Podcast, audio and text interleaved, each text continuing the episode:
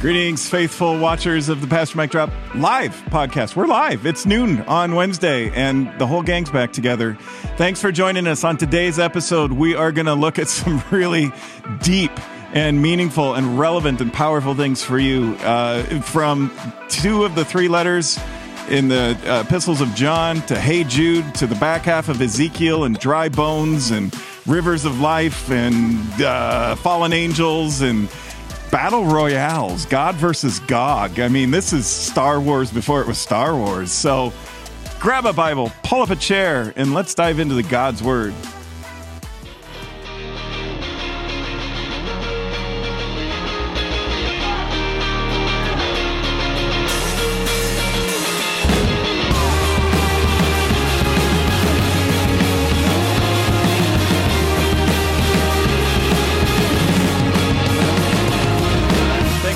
For tuning in uh, to today's episode. Thanks for reading through the Bible. Thanks for being hungry for God's Word. Uh, we are really excited to be translators. We were kind of talking about that before. We want to do our best to help take some stuff in Scripture in our readings this last week, both Old and New Testament, that are not the easiest mm-hmm. to read through. In fact, my wife, who's been doing this uh, every day, uh, throughout this year and, and catching up. And, and before every podcast on Wednesday, she makes sure she's like covered everything for the week. She came in this morning. She said, Man, I don't know about Ezekiel. this is not easy stuff. But we're here to try to help. And that's why one of the big reasons why we have this podcast. Mm-hmm. Our goal as we read through the whole Holy Bible together as a community is that we wouldn't just read it, but we'd live it and uh, live it, and and that's really important. So let's let's learn. Let's become more fluent in God's word. And Emily, yes, we got the gang back together. These yes. these us three us three actually have done things together recently. Yes, you posted a photo online. Yeah, on my Instagram story. I guess that is there, or Facebook yes. story, or whatever. Both yes. are. We have with us Pastor Pat Quaid from Hope Waukee. Hi, Yay. Pat. Hello and Pastor Scott Rains from Hope Ankeny. Great to be here. So you guys recently were together. Yeah, we. Uh, I volunteer as the announcer at Waukee Northwest football games, and got to have spotters. I mean, you got to have eyes in the sky. And so it was a playoff game, first round between Waukee Northwest uh, and Ankeny Centennial. And people in the know know that's just Northwest and Centennial. Everybody else okay. calls them Waukee Northwest uh-huh. and Ankeny Centennial, but for us, you know, in the booth, it's it's Northwest and Centennial. And Pat is our campus pastor. In a uh, location that is right in the middle of the Northwest School District. And Scott is up in Ankeny, where Centennial is. And so. Also, where the Ankeny Hawks are, who are playing in the Dome Friday night for the championship game, right? Coached by a Hope Ankeny, longtime Hope Ankeny guy, Jeff nice. Bauer. Well, now I know who to cheer, cheer for. Although just, we have a lot of Southeast Polk people in the Hope family, do. too, um, including players and coaches and teachers. So. I'm neutral. I guess I got to stay neutral. Uh, I, last week it was Centennial against Ankeny at the was. Dome. That had I didn't crazy. know where to sit, so yeah. I, I, just wandered around and said hi to everyone. Feel very strongly yeah. both yeah. ways. Uh-huh. Yeah, yeah. That's great. That is great. But but it was fun up in the booth. We had probably a little more fun than we're supposed to, and um, it was it was an exciting uh, game. But more exciting for us is truly is getting into this stuff. So there is a lot there today. There's a lot there. Emily, how you doing? You doing okay? I'm ready to hear some answers. Me too. Uh, and we're better together. So without further ado, we've taken all your questions, uh, compiled them, and Ted Lasso, help us out. Why don't we just jump right in? Anybody got any questions? Oh yeah, no, should have saw that coming. Okay, first one. How can we faithfully interpret the famous Valley of Dry Bones vision in Ezekiel 37, verses 1 through 14? A good qualifier in the question is faithful interpretation. Yeah. Because we, we, can do all kinds of interpreting, in, interpretation uh-huh. that's not necessarily faithful. I, a starting place for faithful interpretation of Old Testament uh, prophetic messages is it always is going to lead to a place of ultimate hope. Mm. Even even when the message is bad news immediately, um, there's always the hope of a remnant. There's the hope of restoration. So we, we always lead uh, or end with this idea of a hope filled future. Mm-hmm. In chapter 37, uh, the people are in exile, and uh, this vision that God gives to Ezekiel of a valley of dry bones and can they live again, and and then this really cool description of how they actually do come back to life. Mm-hmm. And part of what you see in that is it goes back to the creation story where God breathes life into a, a, pile of dirt and it becomes a living human being. And now God's doing that with a whole bunch of uh, skeletons, bones, dry bones that uh, get flesh and sinews, which is a fun word to say. We don't say that enough in life. But, Not enough sinews yeah, in, our, but, in our daily uh, vernacular. Yeah, but, but in the context, in chapter 36, God's talking about uh, the old covenant that's written in tablets of stone, but I'm going to give you a new covenant, yep. and it's going to be on your heart, and I'm going to put a new spirit in you. So it seems like this is a, a, a spiritual recreation uh, as much as it is a physical recreation. So there's a a message in the moment to the people in exile, mm-hmm. but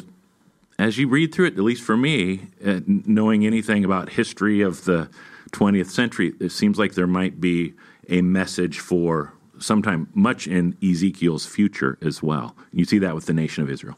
Sure. Um, yeah, I'm glad you pointed that out. Prophecy is going to be for the people it's for in that context, in that time. And you already pointed out its connection to creation. You know, the, the Hebrew word ruach, the breath of God, and the wind is another mm-hmm. word or translation of that ruach that's all throughout the beginning of creation. So the wind moves and it takes the dust of the ground and it, and it transforms it into life, into us, into human beings. It's a beautiful miracle, and it's it's the creation of of life now it's being recreated at a time when God's people are going to start to feel like there's no hope anymore. There is no life. You started out, Scott, by saying prophecy ultimately has to point us to hope. Even the warnings ultimately are going to turn us toward hope because they move us away from a life that's going to lead to death. Instead, turning us back to a life that leads to life, a new life. And that's you know the imagery of this famous chapter the the dry bones coming to life mm-hmm. it just jumps off the page and i can't help but wonder what's it like to hear that the first time you know we we we grow up those of us who've grown up in church uh, and you know we know the dry bones story. We mm-hmm. we hear Sunday school songs about it. You know them bones, them bones, them dry bones. We it, it's kind of just drilled in. But do we really understand what's going on and the surprise of it and the the the the joy it had to produce for people who are living in exile, whose temple has been destroyed. They're under the occupation of the Babylonians, who are ruthless, and they're living in a land they don't want to live in. So, where's our hope? Where's our life? Hold on. Dead bones, dry bones come to life again. It on, only God can do that. So, where's our faith? Is it in ourselves, or is it is it is it in our God? And so that's where the prophecy now starts to really transcend and it isn't just for the the people of God who are living in exile in the 500s BC. Now it's for people living in 2023 or 4 or 5 or whenever you're watching this podcast or beyond and you're looking at your life or you're looking at the condition of the world and saying, "Where's our hope?" Do we mm-hmm. well, our hope isn't in us. Our hope is in the God who can take dry bones and bring them to life. Yeah, and we have reminders in 37 of the fact that God is God is always faithful in helping people um, come back into relationship, right relationship with Him, as well as, um, you know, God helping us to see that He loves us and that we're designed yeah. to love others. And so, 37 is this kind of kind of growth for for Israel, the people of Israel, but also for future people who are of the word uh, to say, okay, God is continually remaking and rebuilding our hearts, uh, mm-hmm. our hearts for others, hearts for Him, and by that, uh, there's great hope for the future. It's well mm. said. There, there's there's also it's kind of important, I think, the deeper we get into Scripture and trying to understand the Old Testament, to, to pay attention to God's people and their relationship. So between God and Israel but it's also important to pay attention to the temple. What's the condition of the temple? Because the temple, tabernacle before the temple, represents the presence of God amongst them. And there is no temple at this point. So part of their hopelessness is not only do we feel like there's no hope, but God doesn't have a home here with us anymore. There, there's God doesn't reside with us anymore. And Ezekiel's kind of pointing to some different ways to understand that, some very hopeful ways to understand that. And sure enough, these prophecies will be fulfilled. The temple will be rebuilt, uh, it, you know, leading up to the time of Jesus, and there will be. Um, it, it, won't. We're still living in a fallen world. They still won't. This isn't going to be heaven yet, but things will get better. Things, think, dead things will come to life. And when I say we shouldn't put our hope in us, we should put it in God. the cool thing about that is we are not passive in that because it's not like oh we just sit back and wait for God to fix everything. Yeah. Because the way the way God fixes things is then through the faithful remnant, if you will, of those who are keeping the faith in the midst of this. And that's a consistent theme throughout Scripture. When everybody else was falling away from God, there's Noah. When everybody else was falling away from God, there's the prophets. When everybody else was falling away from God, God sends somebody like Moses. And and dry bones come to life again. So yes, it's historical. It happened. This the, the, the temple was rebuilt. The exile was was uh, ended, and the people got to come home. But it's more than that, and it's for us too. That there's always hope because there's always God. Yeah, and some of that confusion, of course, is that the Babylonians are going to take out some of the nations Right. around Israel, and Israel is probably looking to those nations for their rescue as well. So it's a it's a context that is is so deep and so uh, um, kind of adds to the hopelessness is that Israel is in exile and they're watching other nation states um, be defeated by this large, capable army. Mm-hmm. Yeah. I'm glad you said that because a lot of Ezekiel's prophecy is directed at other nations too. Mm-hmm. Mm-hmm. Uh, so it's there's a balance here, and that also produces some hope for God's people. That's good.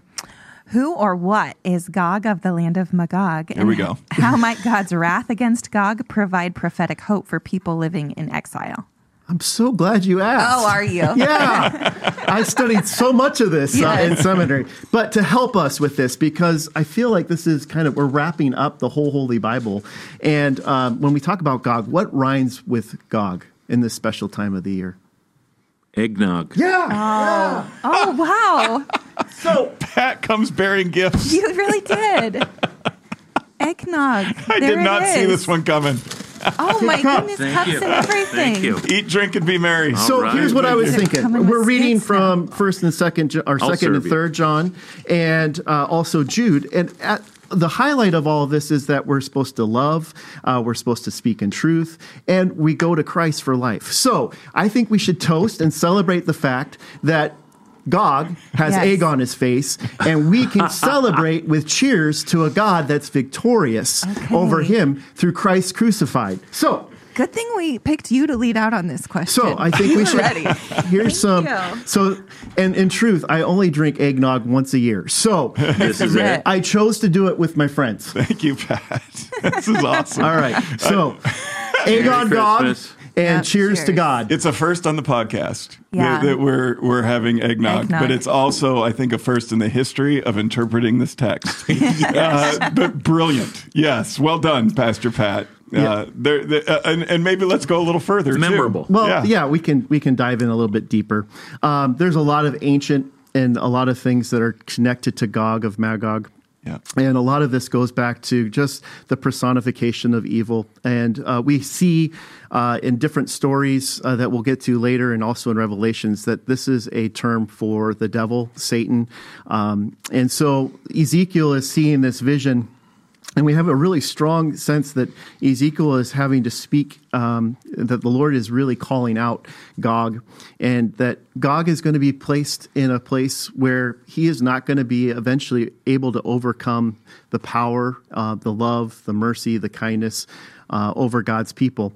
And so we see a lot of this, and a lot of this comes from even back in Genesis 10 where the people were building this tower after the flood had taken place, and people are building this so that one they wouldn't be wiped out by God again uh, if there was ever a flood.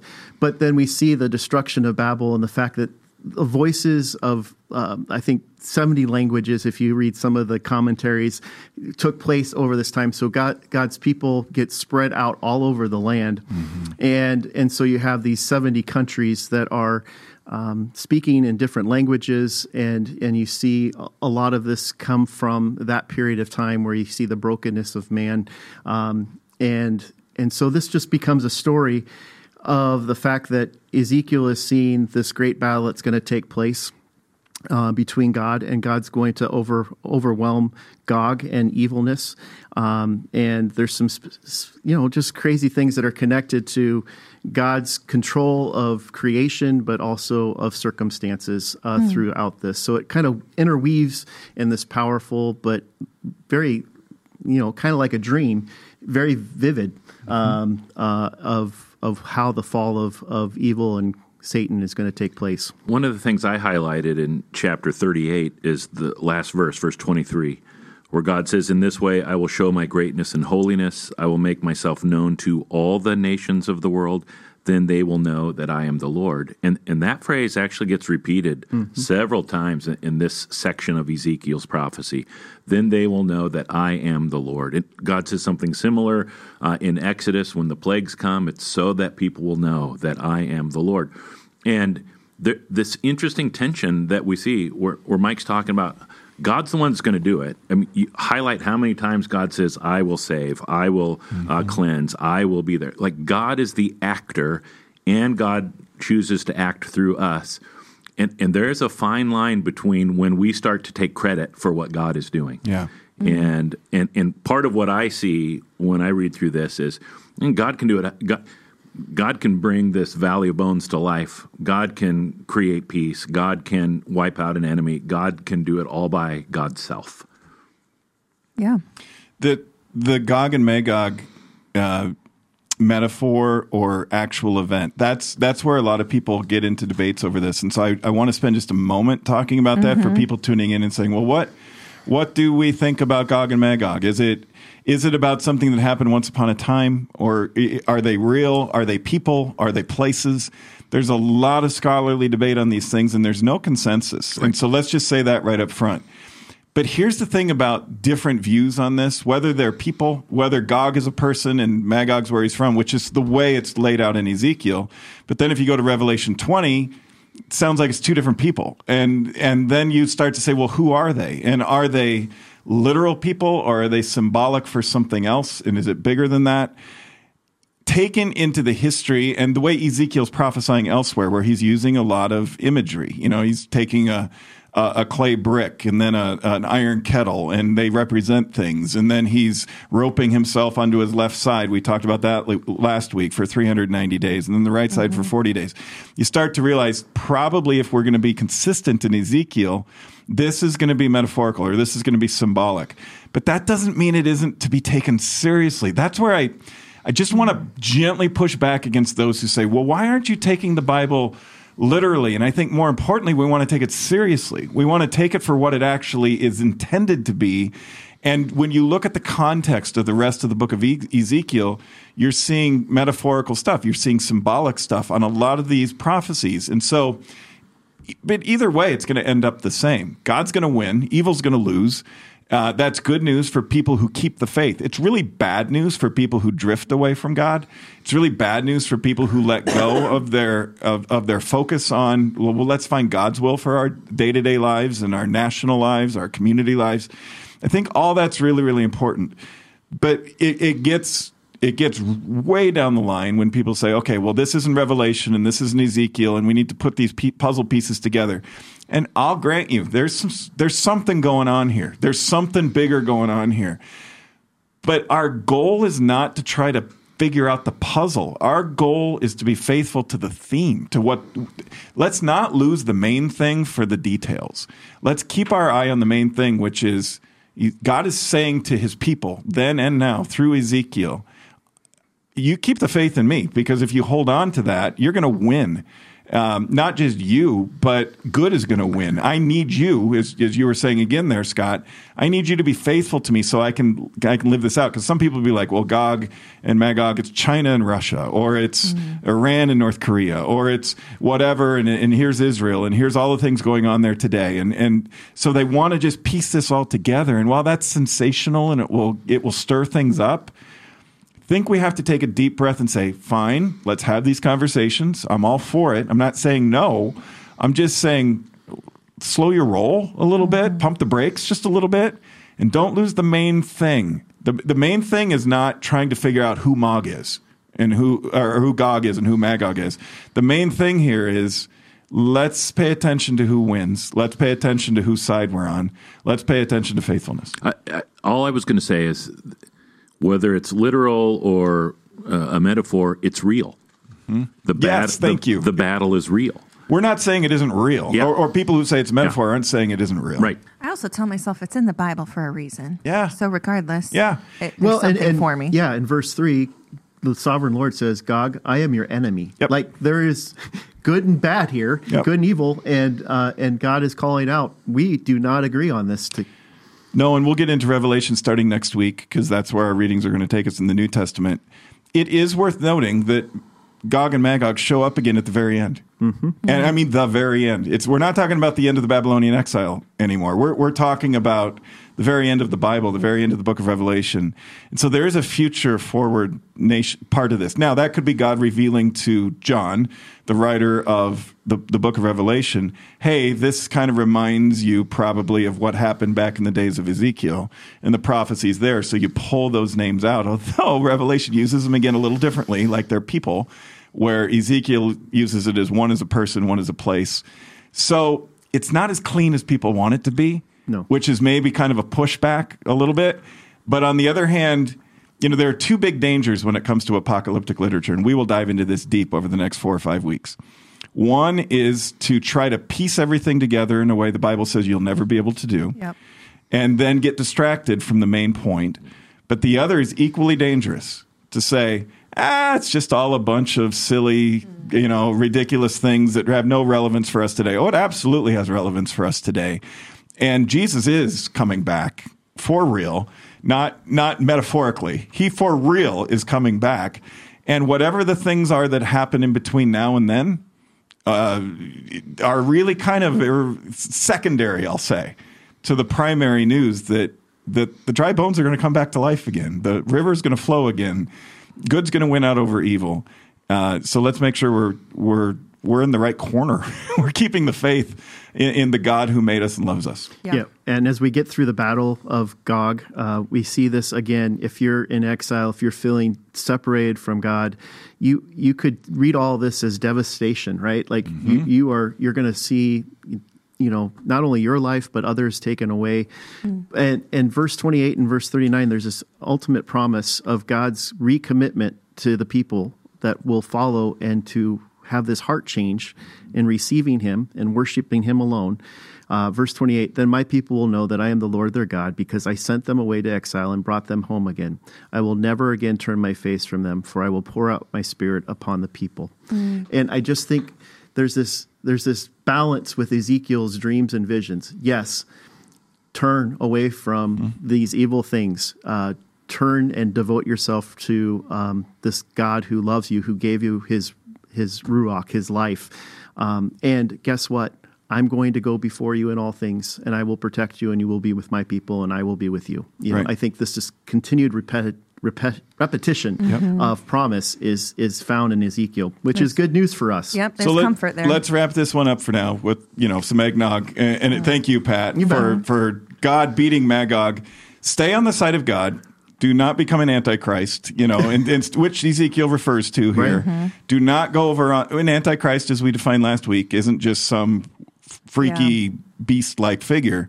Literally in First and Second John, and also throughout um, all of the apocalyptic literature of Scripture, Antichrist, which doesn't show up as much as people think it does in the Bible, the beast does, and the dragon does, and a whole bunch of other things do, and we'll get to that over the next few weeks. But the Antichrist or Antichrists are those who stand against Christ and those who lose the faith. And that's going to lead us right into our next questions. Yep. Help Bible readers understand Ezekiel's vision of a life giving river that flows from a new temple. What does this vision have to do with Israel or us?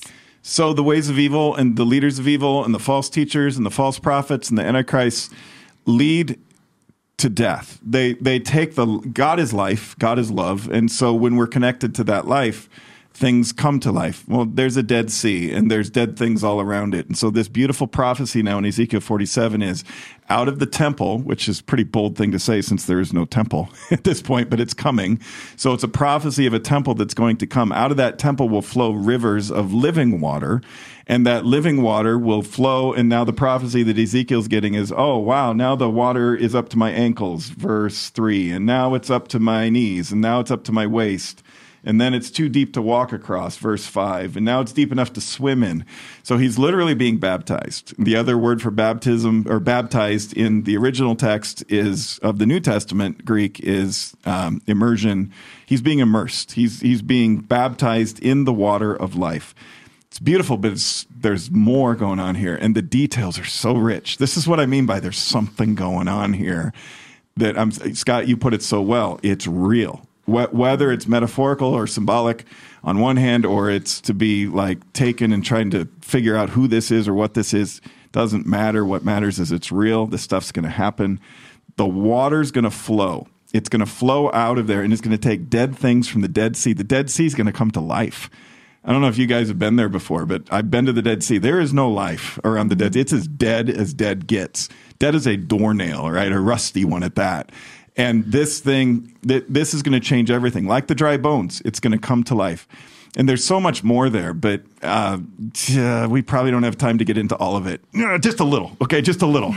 In John 21, after Jesus rises from the dead, talk about life, river of life coming out he, he shows up. And this is after John 7, where he stands up in the midst of a crowd who's saying, on the Feast of the Tabernacles, which is this prophecy from Ezekiel 47 is read, and people all gather together and they say, maybe this is the year that we'll see the water flow out of the temple because the temple's been rebuilt now.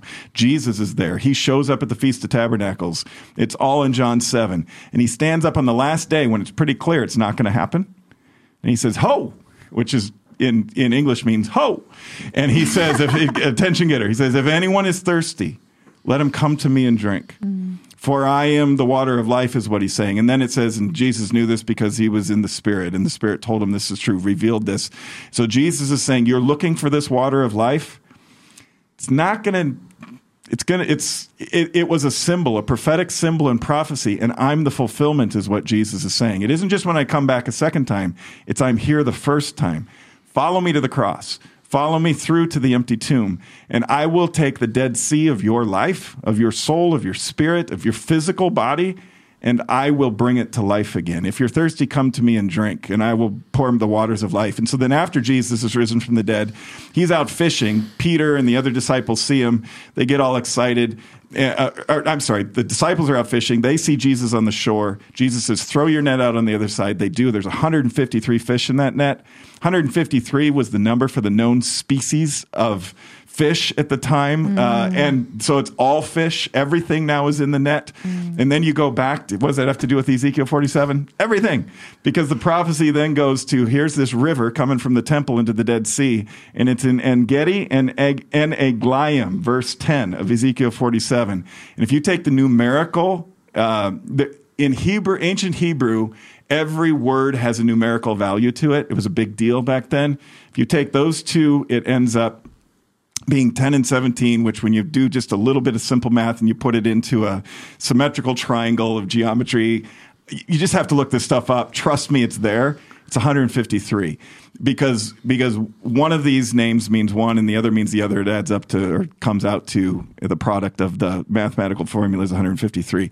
That can't be by Crazy. accident. It cannot be by accident. It's just there. So it's pointing to the resurrected Jesus. It isn't just pointing to hey, your temple's going to get rebuilt it's pointing to the one who came to say, "Tear this temple down, and in three days I'll I'll rebuild it." So I'm sorry, I went a little uh, long on that, well, but that's, that's I'd like to add one. as an aside. I think you want your pastor to really love like the detail in Scripture, and I think it's True. pretty clear you love it. Even if uh, since I wasn't able to go as as far as I wanted on that, I just want to say this to all our listeners.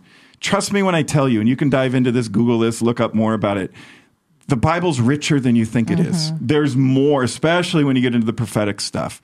It is beautiful and it is lovely, and it is you don't have to get weird about it. It's just clearly there. And I feel like our our, our listeners need to just have a bookmark here on Ezekiel 47 and Revelation 21 that's coming later. Mm-hmm. I don't want to give a lot of details away, but right. John is going to reveal uh, that there is not a, just to emphasize John seven. There's not going to be a need for a temple. It, it's yep. the throne is going to be having the the Son mm-hmm. of God sitting at it, and and I love Ezekiel leading up to this point because we've seen the glory of God on a throne uh, throughout the book of Ezekiel, and so this is going to become more complete and more uh, vivid for us as we continue. Yeah. Um, switching gears then, why does John repeat the words truth and love in the opening six verses of Second John, and what does that have to do with Antichrist? Well, as we talked about last week, the Johannine epistles, First John we looked at last week, mm-hmm. Second and Third John we're reading this week, connect to the Gospel of John. And whether it's the same author or not, whether it's two different Johns, it's from the same community, the community of John or the community of the beloved disciple. That's where it comes out of. And so the themes in the Gospel of John start to get repeated. And that's why it's really interesting that as we look at this, so truth shows up five times in just the first few verses. Love shows up three, four if you count verse one. Uh, when John says, I, I love the chosen lady, which is in her children, which is representative of these people who are, are being faithful. So truth and love are all over the first few verses. Again, no accidents. This is God's word. It's inspired by the Holy Spirit.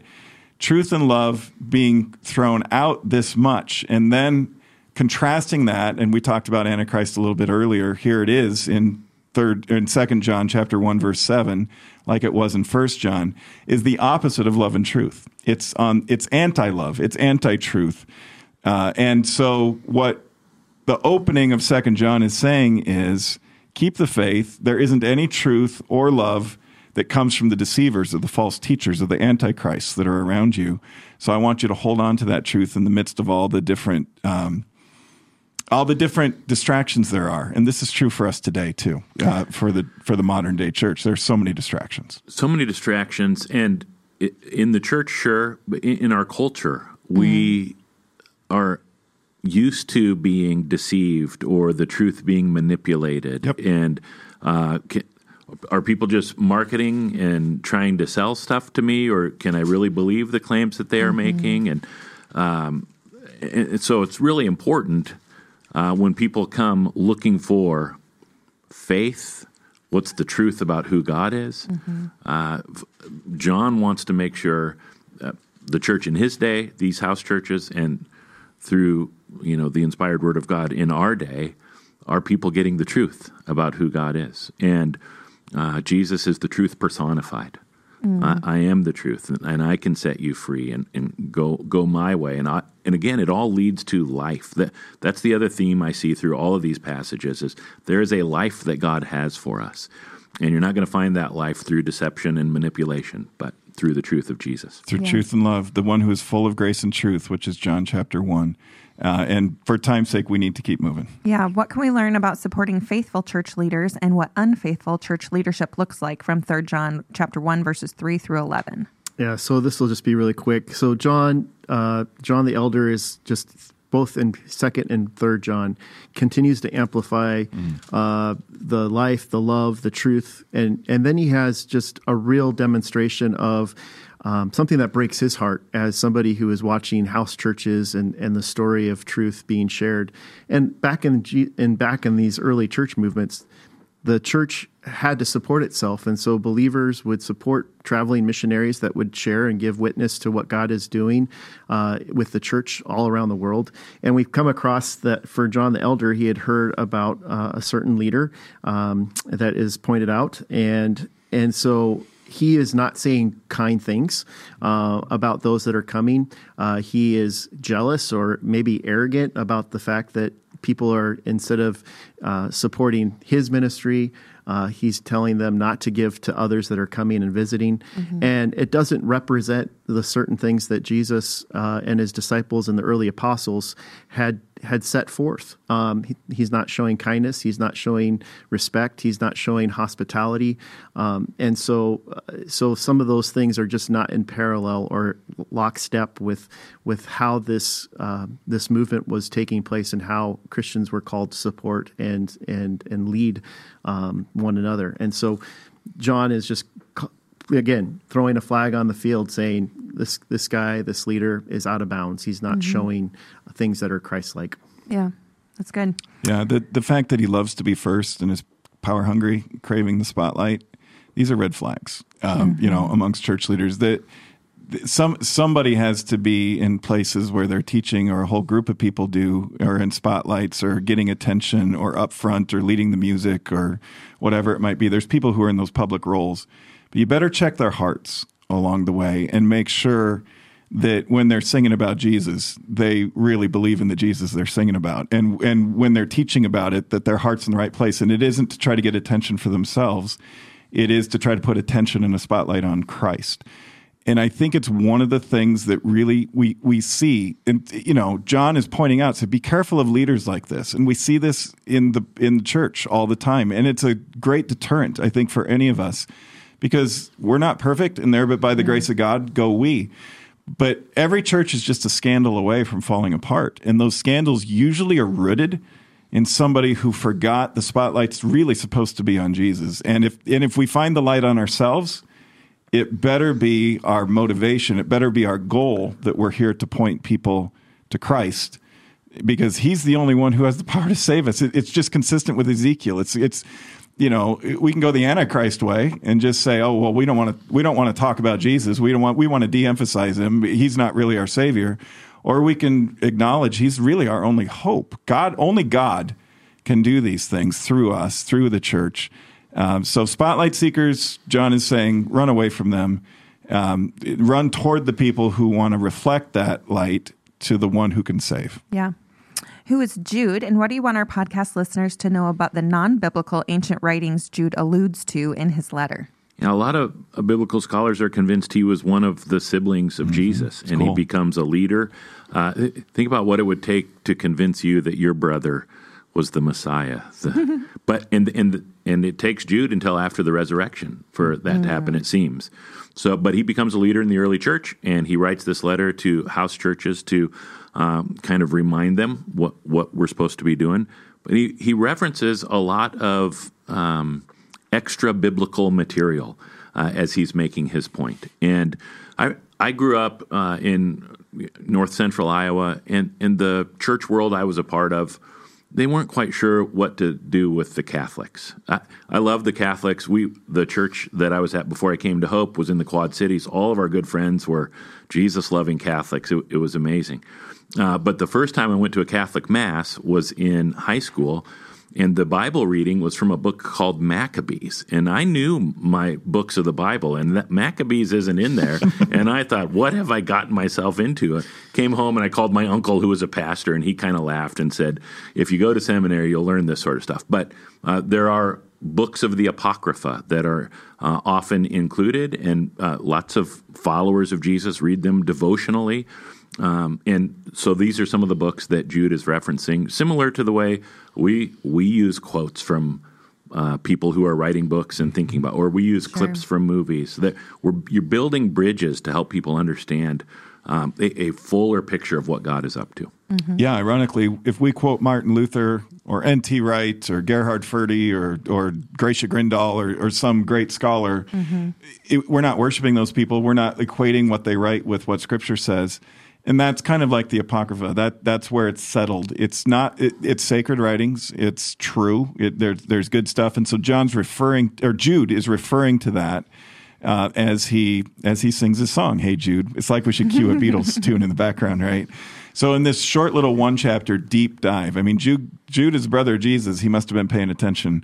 Um, and along the way, boy, he goes deep quick into this. And he assumes that his readers know not just the Old Testament, but they know the Jewish Apocrypha, which would include a book like First Enoch, which he's quoting here, and would include a book called the testimony uh, or the testament of Moses, which is quoted here as well we're for those things. We're for those books. They are truth. They're just not scripture. So let's keep our balance on that. Yeah. Does God's marvelous grace allow us to live immoral lives? And why is Jude so concerned about ungodly people in the church who make that claim? Uh, does God's marvelous grace allow us to live immoral lives? So Jude actually quotes that because that's he says that's what the false teachers are teaching. Because we have God's grace and it's so amazing, that's like a free ticket to go ahead and do whatever we want. We we can hurt people, we can we can live wild lives, we can pursue our own pleasures, we can um, you know be greedy, we can be gossipers, we can talk behind people's backs, we can we can do whatever we want because of grace. Oh, God's still going to love us. So where's the where's the incentive to to live a moral life or or to be kind to people? Why not just try to crush people and get everything we can out of life, and then we'll get to heaven because we have God's grace. Jude is saying you, you got to be nuts to to approach it that way. What what are you thinking? The the problem with sin is it puts us in prison and it hurts people and it hurts us. And so if you will, you're in a prison, you're stuck. And grace is the get out of jail free card. And if we get out of jail free, why would we go back and do those things again that led us to be imprisoned in the first place and jailed in the first place?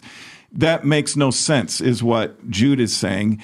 Not only that, he's saying, don't even listen to these people. Don't, just they they've got nothing for you other than a false teaching that's going to lead you to totally misunderstand grace. Grace is amazing. It is it is the ultimate and only hope we have for salvation. But if we've been set free from the stuff that put us in prison, why would we say, "Oh, now I can just now I can do all the fun stuff"? That's the myth of sin. Is it's really not fun. Um, it appears fun, and it can temporarily be fun, but in the long run, only people get hurt. I mean, I was thinking about this like. I finally got to a point in my life when I was uh, growing up through high school and college and going to parties and hanging out with the cool crowd as it was. And I started to realize parties are overrated in, in many these drinking parties. Somebody gets drunk and does something embarrassing. Somebody gets in a fight and somebody cries. At every single one. And, so that's what we're like, can't wait to go to a place where someone's going to cry, someone's going to fight, and, and someone's going to do something really dumb uh, that they'll regret. I just don't see the upside at a certain point in that. And, and you know, I don't mean to just pick on such a, uh, such a, well, I won't want to say it's inconsequential. It matters but it it's I think indicative of how sin hurts, and that's why Jude and Scripture consistently is saying, "Yeah, you're saved by grace," but that's not a free ticket to just go and and hurt people. You were talking on the last question about the danger of being in the spotlight or desiring the spotlight. The the word that pops into my mind um, as we talk about what he's saying here is uh, self absorption, and if, if the focus of, I can do whatever I want, and if the focus is just what, what's in it for me, uh, it's going to end up robbing us of the fullness of the life that God has for us. And I, I think sometimes when we think of immorality in our world, we, we're quick to just say that's all sexual stuff. But you mentioned greed earlier. I, you, you go back to Ezekiel 34, and the first half of it is about the uh, the bad shepherds in Israel, and aren't shepherds supposed to feed their sheep, but instead you're hurting them, you're harming them, and then it ends with talk, uh, contrasting that to the good shepherd, which of course we, we know is Jesus, and uh, in contrast to self-absorption. Uh, Jesus is self-sacrificing, and he's constantly giving away for the sake of others, so that they can have more life. Yeah. Verse 7 of Jude 1, Jude names it. He says it's immorality, which, Scott, as you're saying, it could be all sorts of different kinds of immorality. He does highlight sexual perversion. He does say that that, that must be the one that he's upset about in this particular case. He's saying when, when you live for sex, when you live for money, when you live for things that aren't going to ultimately give you what God can give you, you're just setting yourself up to hurt yourself. And other people are going to get hurt along the way too. So, you know, I want to be clear. I am not anti party. I like hmm. parties. I like celebrations. I'm talking about the kind of parties where the whole goal is to be there to get completely drunk and you know over over the top. You know, someone's wearing a lampshade and and somebody's fighting and somebody's crying. That mm. that is the downside. And I think Jude's pointing in that same kind of direction. He's saying, you know, you think because you have grace, you can do anything you want sexually. You think because you have grace, you can do you can live out any other kind of immorality. I'm telling you, if you do that, Jude is saying, you're going to get hurt, and other people are going to get hurt too, and it's just not worth it. Uh, what can we learn from Jude about fallen angels and the battle in heaven between Michael and the devil? So in verse 6, I remind you of the angels who did not stay within the limits of authority God gave, uh, but left the place where they belonged. And then you skip down to verse 10, 8, 8 through 10. In the same way, these people who claim authority from their dreams live immoral lives, defy authority, and scoff at supernatural beings. But even Michael, one of the mightiest angels, did not dare accuse the devil of blasphemy, but simply said, The Lord rebuke you. And look at this. This took place when Michael was arguing with the devil about Moses' body. So go back and show me where that is in Scripture. It's not. It's in the Jewish Apocrypha, the Jewish yeah. Apocrypha. So, um, and, and again, you go go read Genesis six one time sometime if you want to have some questions like what are we supposed to make of that? Uh, we we see and angels are showing up, supernatural beings are showing up all over the place. In the Christmas story, it's one of our favorite parts of the Christmas story. So. Uh, Let's not scoff at this. Let's not say, no, that's not real. It is real. Uh, there is a battle in the spiritual realm. And, and the scripture writers in the New Testament talk to us about this uh, battle all the time, not against flesh and blood, but principalities and authorities in the heavenly realm. Like, what am I supposed to make of that? I'm not exactly sure. Mm. But I know there's a God who has conquered all of that already. I don't need to give more power to the work of the devil or evil spirits or demons um, than they deserve. I need to be uh, aware, alert, understanding that I, am under attack, my family's under attack, our church is under attack, and um, God is victorious. Yeah. It's, this is one of the places where it's good for us to know what the rest of Scripture says. And Scott, you're pointing right to that um, and trying also to make sense of a thing called time and eternity, yeah. which time makes sense to us in a world that we're used to, where there's a past, present, and future. In eternity, it's a little less clear what time will be. We know it'll be forever. We know that e- you know e- eternity or eternal things, everlasting things, means really big and without any ending point. It ju- it just continues on. So that's really good news because it means when we're in God's kingdom forever. Uh, when when we as we pray, Thy kingdom come, when heaven does finally win, uh, and that becomes our existence when Christ comes again, that there isn't going to be an end to life. And you say, "Oh, wow, that's going to get boring, and I'm going to get old." Well, that's different too. Glorified body. It's still us. We'll still know each other and see each other. But this is all when you take a step back from this verse and then you put it together with like Revelation 12 or Isaiah 14, where this same kind of thing is alluded to. So the angels are fighting, they're at war in, in heaven. And you're like, why? What? What? What? That's what I 100% agree with you. What are we supposed to make of all this? You had said earlier too. Aren't aren't we glad that we believe in a God who's bigger than what we can fully grasp? That God God goes beyond what our brains can fully take in, in our little pea sized brains relative to eternity. He gives us enough to put our faith and trust in Him. But in, in the realm of, uh, or, or in context of the rest of Scripture, time is this funny thing because when did they have this battle? Well, there's kind of a sense in Revelation 12 it'll be at the end.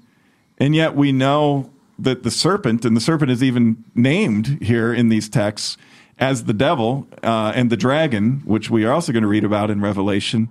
So he shows up and he's there in the Garden of Eden. So he's also there before creation starts. So the battle's then, and yet it's here, and then it's there. And this, again, is why we shouldn't waste too much energy trying to connect the dots on timelines time is a different thing in eternity and when the kingdom comes. And it's going to be good and it's going to be better. And it's going to eternities things are going to last forever. Life will go on forever. We won't be bored. We'll we'll be thrilled. We thrilled with our glorified bodies too. Uh, that's going to be an upgrade. Uh, everything's going to be good. It, the the part here though is there's a battle in heaven between good and evil which is also a reminder that in the end, that's what it's going to be. In the beginning, that's what it was. In the end, that's what mm-hmm. it's going to be. And good wins. So I hate to sound like a broken record. Hey, Jude. But it does get repeated over and over again. Hey, Jude. Hey, Jude. Hey, no, no, no, no, no, no, no. Hey, Jude. It, the whole song is Hey, Jude. So I think it's ironic that Jude just keeps coming back, kind of like second and third John do, like Ezekiel does keep the faith in God.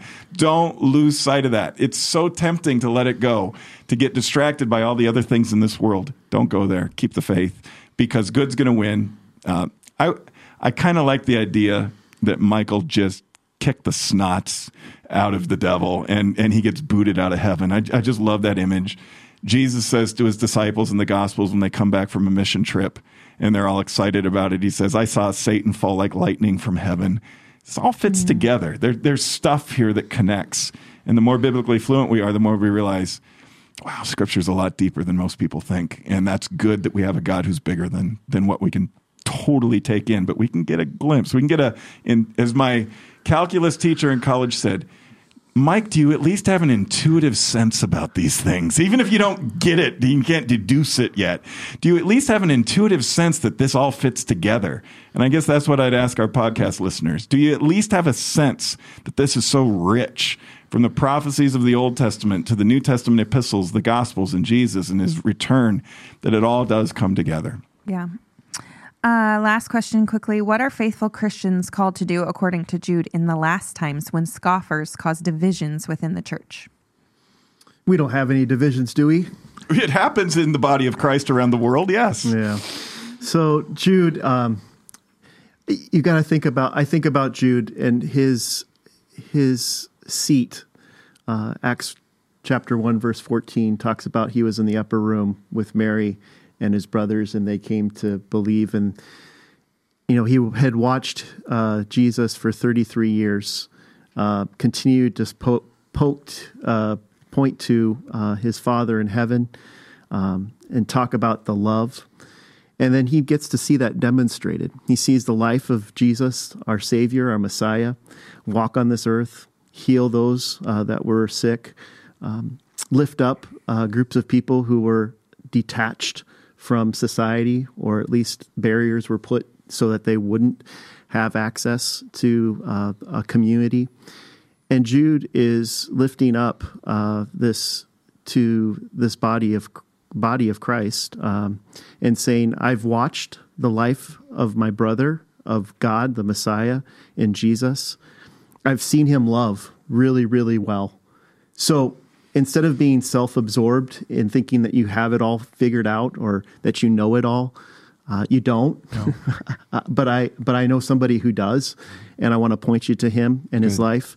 And um, he ultimately took on your sin and your death so that you might have life. And the cross is that reminder for all of us that his blood and his body were poured out and broken so that we might love uh, in a way that is selfless, uh, that is filled with abilities to speak truth. So, so Jude is going to continue to remind those that are part of this um, church body that we are to walk. He writes this in, in verses 20. Dear friends, must build each other up in the most holy faith. Pray in the power of the Holy Spirit. Um, we all have moments where our faith and life intersects uh, into some challenging times. Like, how do we move in these moments? Well, we have this special gift that Jesus said that as he was going to ascend, that the Holy Spirit was going to descend so that we might have power. And so, church, don't allow for the divisions to continue, yeah. uh, but call on the Holy Spirit, the power of God, to help you in making decisions and living out in such a humble way that people will take notice and you will be able to share the truth that is found in Jesus Christ because what he's offered for you and for the rest of the, the world. So Jude is, is simply just putting us in a place where he's reminding us of what we have access to, what was modeled for us, and so go and do. Yeah. Recenter ourselves on Jesus over and over and over again.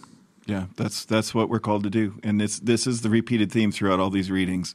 Don't play the world's games. Don't grumble. This is like quoting Jude toward the end. And Pat, you just you just read part of that. Don't grumble. Don't complain. Uh, don't claim your joy and your peace that comes from God. Don't brag loudly about yourselves.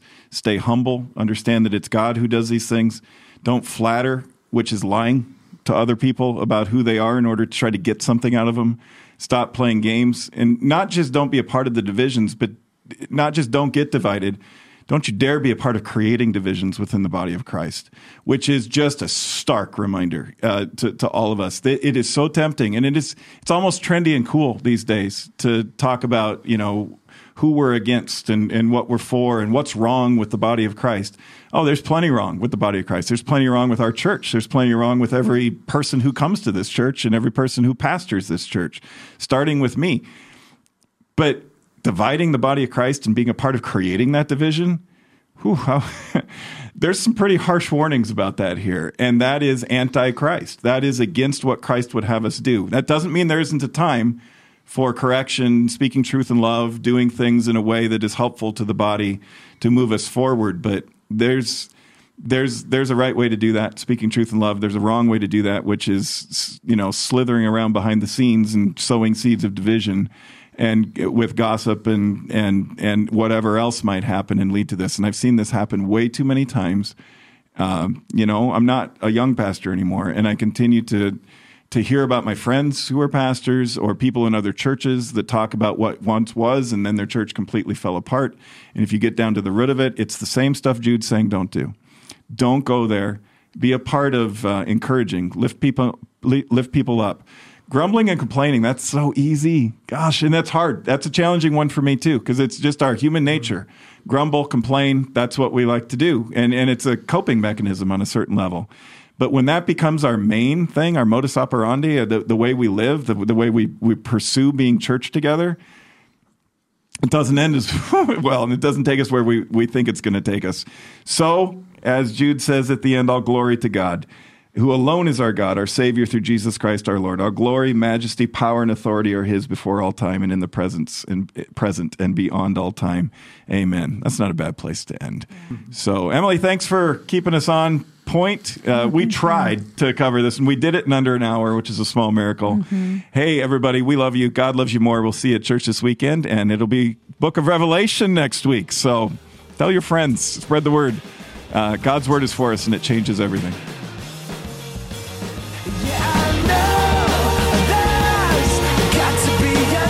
Thanks for joining us today. Please make sure to like and subscribe on your favorite platform, and we'll see you next time.